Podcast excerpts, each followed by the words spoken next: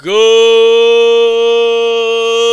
morning, afternoon, and evening, Supercoach Elites. Welcome back to another Supercoach Elites podcast, proudly sponsored by the guys at exoticlimo.com.au. My name's Corey, and as always, alongside me is Bretta. G'day, Corey. Good to be back for another Supercoach Elites podcast. Let's get things rolling along nice and quickly. Over to the third member of the team, the Bomps Express. Choo choo! That's right, better mate. The Bomps Express is back, and for you uh, here today, listeners, we have the round 18 preview but as always, before we get stuck into that, Corey, mate, where can listeners hit us up on social media? Uh, find us on Twitter at SC Elite. Find us on uh, iTunes, SoundCloud, Facebook at Supercoach Elite, and also at www.supercoachelite.com, where we have all our weekly articles around the grounds, which is up now. Um, Bonds Captain article, which will come out this Wednesday. Uh, Harry Studs and Duds, the forums, and everything else Always a lot of fun, so head over there and uh, check it out. Boys, big weekend. What was that, round 17 finished? Round 18 yep. coming up. Uh, everyone was always excited on Saturday with all the big scores. I mean, there's a lot of talk out in the community about, you know, I could crack 2600, 2500, 2700, and then Sunday comes and carnage strikes. And hasn't that flown on throughout the week, fellas? Nick Nat um, confirmed ACL out the year, uh, most of next year as well. James Sicily with the broken hand. I'm not too sure what the bone was in there. The he'll wrist. miss, yeah, he'll sorry the wrist. Yeah, he'll miss at least six. Robbie Gray getting knocked out. Kennedy suffering back spasms. So plenty to talk about this week, fellas. Um, but look, we're on, we're still got the bubble boys. We can't forget about them. There's not a lot of people bringing them in. Um, we've got 149k Jakey Long, the 149k midfield midfielder. Um, Brent Daniels, uh, 117k forward mid. Colin O'Riordan, the Irish rookie boys, who has been killing it um, in the NEAFL. He was rewarded last week. Dropped an 85 on debut, which was really, really nice. 123k defender.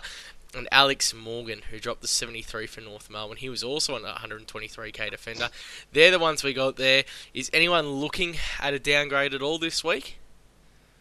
Uh, no, I'm personally not looking for a downgrade this week. And uh, look, I think if I was, it would be really, really dependent on what position you were kind of looking at. Uh, now, you reeled off a lot of players' names there, and uh, look, a lot of them are scattered. We got defenders, we got midfielders, and we got forwards all kind of available. So you kind of just have to take what's on offer at this point of the year, I would have thought, and not put uh, yeah too much thought into the rookie selections at round 18. I think the only one that I really like there is uh, Colin O'Riordan, the uh, Irish boy, ex Gaelic footballer. Um, I think he's the only real viable one that's going to get you points. I can't see Daniels staying in. I think Long will be in and out. Uh, same with Morgan, although he played really well on the weekend too. So I'm not really condoning any of the uh, Bubble Boys this week. Brett, are you looking at anyone? Uh, negative, but I think it's at this stage of the season. Don't overthink it. Just pick the one that you need in your position. If they don't get named, just go and get someone whose name You don't you only need them to cover for a couple more weeks, or if you're covering, say, a Robbie Gray, it's probably only going to be one or two weeks of cover. It's almost a way that you could, um, if you could transfer it into another position and then pick someone up, but uh, that'll that's uh, that's the way. Um, boys, at the top of the podcast, I forgot it every week. We normally crack it at the back end, but uh, your scores. How do how do we score this week, bombs?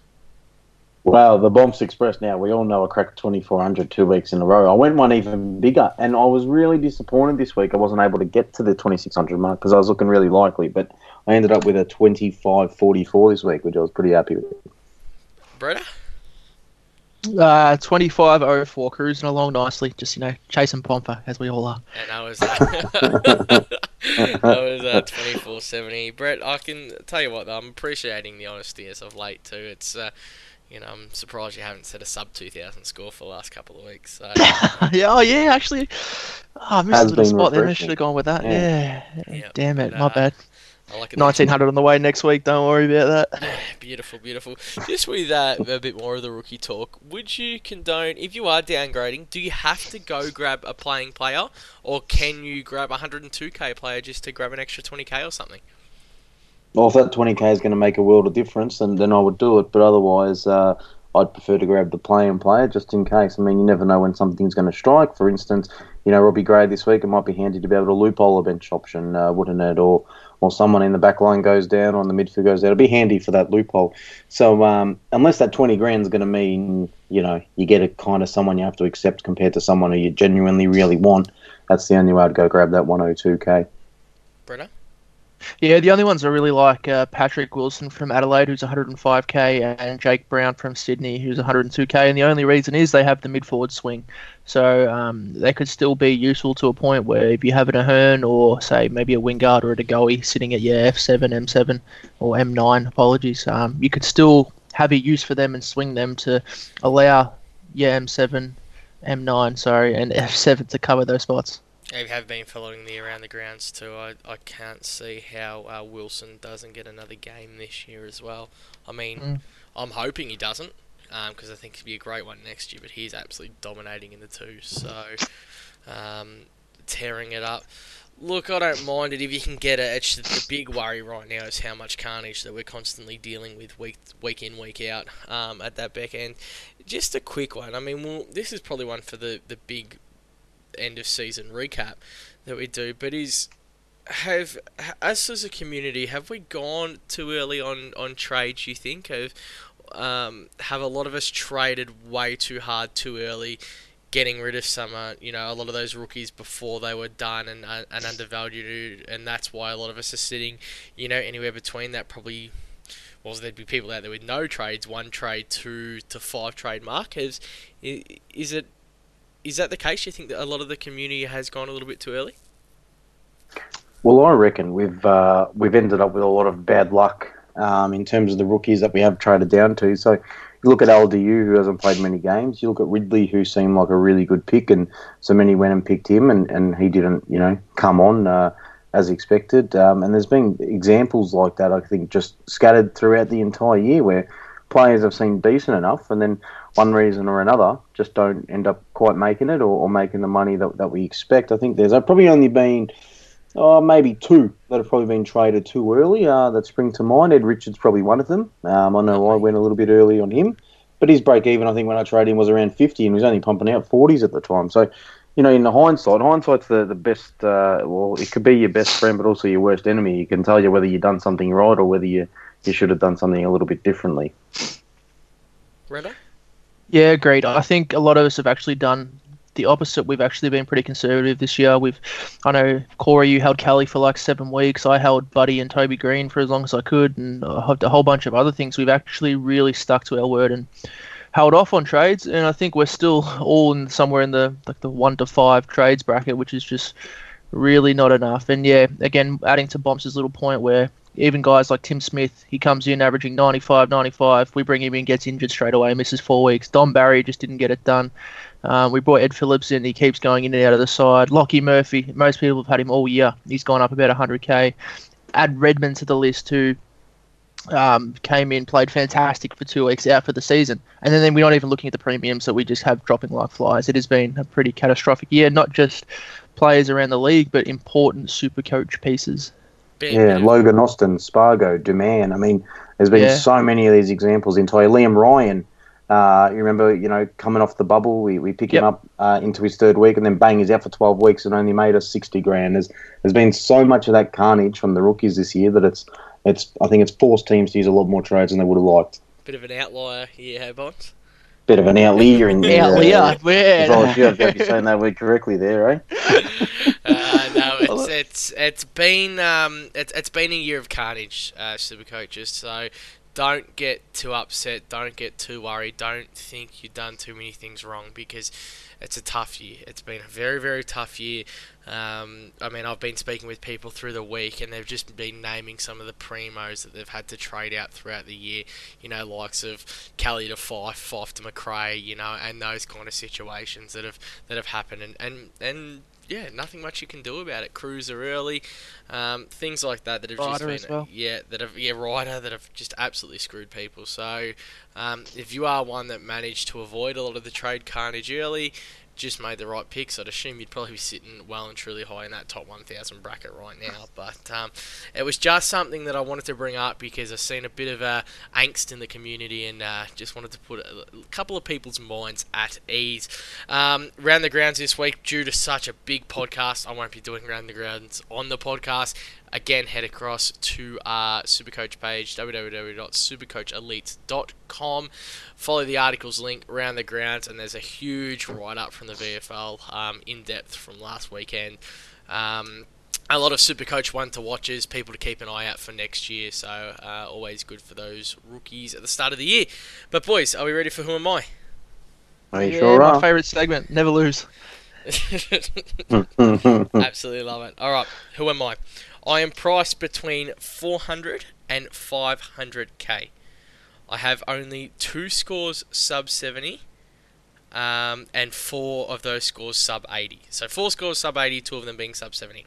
Seven scores over 100 plus. Um, I haven't missed a game this year. My last, besides the bye round, my last six weeks of the season, I only played two top eight sides. This year is my highest averaging year so far in Supercoach. I'm a defender. Who am I? What was the sub? It was Oh, sub no, I know who it is. Two Yep, got scores sub 70, Is it Brayshaw? four scores sub 80. It is not Brayshaw, but I knew oh. I'd get you with that. Oh, yeah, I was, I was hunting for a Brayshaw. I'm going to take I mean- a punt with Shannon Hurn. It is Shannon Hurn, Brett. Yes, I got one. Damn it. I'm actually good at this now. I I'm am so so, good. disappointed in, in myself. I knew, Bonfa, I would get you with Brayshaw. Shannon Hurn, we're going to have to have a lot of chat about defenders this week, boys. Sicily going down, it's a big one. We've got Sicily either in the defence or up forward. Um, I want to start down back, I think it's, and then we'll go into the forward line and talk forwards for who you're going to replace Sicily with. Shannon Hurn has had a great purple patch the last six weeks. Couldn't believe his scores when I went and seen them. Averaging just under 96. Is Shannon Hurn a viable option for Sicily? I think so. I think so, yeah. And and that's as short as I'll be because I, I haven't given it a lot of thought. And I know that we said earlier in the year we had a we had a look at him earlier in the year and we thought, hmm, gee, these scores look pretty good. They're some of them relatively uh, high up there. And then for some reason he, he was just one of these players I think that just didn't get the respect uh, probably that he's kind of deserved in terms of whether or not he's top six and obviously uh, probably been a bit of an oversight I think for the majority of the year. But I think now with Sicily going down being the equivalent price, it's someone that you most certainly need to have a look at in terms of a replacement for, for Sis. Right, before we go to you, I remember I just want to backdate to a podcast we had at the start of the year where you said you were considering picking Shannon Hurn. Do you recall that? I do recall that because I had him in my draft league. And what did a member of this podcast say when you were talking about that? I don't recall, but I'd like to be informed. This this could be juicy. Oh, this could be nice. remember giving you a bit of a clip over the ear about mentioning Shannon Hurn and you know a bit of a trap and a bit of a stupid move and um, I'm really. So what you're telling me is, um. You're telling me Bombs has sabotaged my team. Like, Well, let's not forget. Let's not forget. I mean, Breda didn't have Lloyd at that stage, and he was contemplating Hurn over Lloyd. I mean, there Nah, that's a lie. I was getting Lloyd. I was stupidity. getting Lloyd.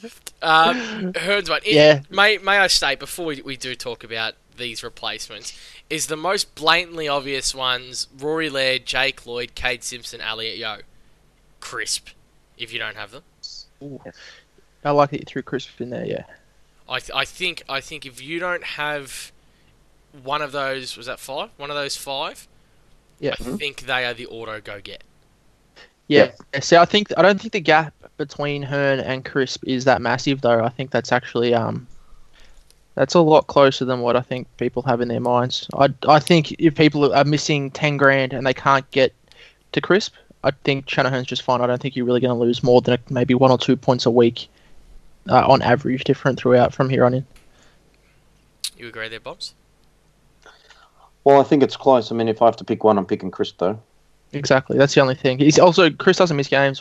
I've now I've said it. Poor guy's going to do a hammy, but um, what is it, 90 games in a row or something without missing one? So I guess in a year where Carnage is just going bananas, it's probably a good time to bring it in. Is and he's it- never missed one uh, since being at Collingwood, I believe. Is it you funny that we're talking about this and putting Crisp above Hurn, even though Hurn's out averaging Crisp? Or Yeah, weird. Is it just the fact of that consistency factor? Because Hurn seems to have that bit of a ceiling, rather than Crisp has got that flat line base almost. Yeah, Yeah. but I, I also think what plays a factor in that is probably Crisp's start to the year. If you look at Crisp from ra- round eight onwards, um, he's significantly better than Hurn, I believe. Yep. What about um, names like Michael Hurley, Angus Brayshaw, um, Luke Ryan, Tom McDonald? What do you think about what do you think about Michael Hurley, Corey? Because you I completely dismissed him, but yeah, I'm still dismissing him. I just uh, the the one worry with me against Michael Hurley is uh, he was great on the weekend in the first half, and again he was behind the ball, he was the general, he was doing everything against this butt ugly Gold Coast whatever they were putting on the park. From halftime onwards, he scored thirty super coach points. I it's all right. mean, Get that's, not in the first half. That's I, fine. I, I get that, and I understand that. I'm not, not. He didn't score I think- 30 in the second half. Yeah, he did. He was on ninety He at scored halftime. more- Are you sure? Yeah. I thought he was 90 the week before against the Pies, and he scored 100 flat. Oh, I'm pretty sure it was on 90. He might have been on 80 then. Yeah, it might have been 80. I don't know, but it's just it's just that same debate. The second half of Michael Hurley constantly going missing. I don't really trust him as much as the others, but he did do well. He is an option there at 460k. If you need to save a little bit of money, I have no issue with bringing Michael Hurley in. But I, I, it's not for me. So outside the five, or say the four, do you think Crisp and Hurn are the two that are the most going, like the must gets? The other one for me is Angus Brayshaw, and it, it never was. There was always there's still if you don't have a lot of trades, there's still always the injury worry that he could seriously go knock himself out. But this guy is playing pure midfield minutes, like centre bounce, killing it too. centre bounce attendant on the weekend. It was literally just him and Oliver with a rotating third. Um, his midfield numbers are crazy, and he could be one that could, out of nowhere, just project you like week to week basis. Going, uh, Brayshaw is a unique, getting you the wins just purely off what he can do in that midfield. However, No Viney helps as well. That's exactly, Viney out for a month to six weeks, I think it was. But Oliver playing more forward. Yeah, there's So- always the worry that you know Brayshaw could go behind the ball, Brayshaw could get knocked out, etc. But right now, I think Brayshaw's right up there, and I've got Crisp. So Hurn was my the one I was thinking about. I'm weighing up the Hurn behind the ball being the general effective ball user versus Brayshaw in the guts gathering you know 30 something touches a week. That's my other worry. He had 38 and only scored 116. So Yeah, Seven Melbourne have a lot of high scoring Yeah. players. Though. That, Um, that's the, it's The one thing that I love about Shannon Hurn too is it reminds me so much of Crisp. He was doing it on the weekend where Crisp is a real runner, get the ball, sprint through the guts, receive handball, then inside 50. The, on the weekend it was ball out, turn around, back to Hurn, and he'd kick a ball 60 metres. Yeah. So, you know, Crisp does the run and carry, Hurn just launches it in. Um, and I think Darling and Kennedy being back are actually going to help him because he's got targets to kick to.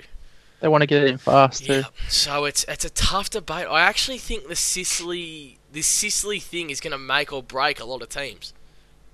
Especially What about those back. teams where? What about the teams where Sicily's up front as well? I mean, I mean, there's, there's so many forwards you can contemplate too. This is this is my next part of the question, so we'll get there in a second. But right now, okay, we'll go. Ignore the top four because if you don't have the top four, you have to go get them. Crisp, Hurn, Hurley, Sicily. Uh, sorry, Brayshaw. Anyone else want to chuck in anyone else there? No, that's a good four. Yeah. I think that's a good round go of four. one to four, and then before we go, I want to ask another question. So one to four, let's go. Start with your bonds. Uh, so for me, so it's it's Chris Beasley, uh, then you know Hurn, uh, probably with a tight third to Brayshaw, then Hurley. Brenner. Yeah, my four is also Crisp Hurn, but I'll put Hurley at three. I just like Hurley. I'm a big Hurley man. And Brayshaw at four because he could get hurt. See, I think that I think Crisp at one for me. Brayshaw at two, Hurn at three, Hurley at four. Um, what about Webster, boys? Is there any way we can even Nah. look at Webster after what happened on the He's weekend? injured again. He's injured again. I think it was just precautionary. Went off as a precaution. Are you sure? Well, no. Yeah. I mean, you you wouldn't dare. You wouldn't dare go anywhere near it. Bretta, you Don't wanna, even care. you want to Don't give even care about his finals. We lost just- Bretta as I usual? think you just cut out there. Um, yeah. Classic Bretta move. Is it? No, well, oh, sorry. I think we've missed one player in this conversation. It's Tom McDonald. Ah, that was the other one that I was talking about before. Yeah. So McDonald is he an option? Look, Bonds, I know you're you've been a big advocate for McDonald all year. I was going through his scores the other day. They're not as impressive as what we all think. well, they're not as impressive because that 39 where he came off the rib was absolutely crap. And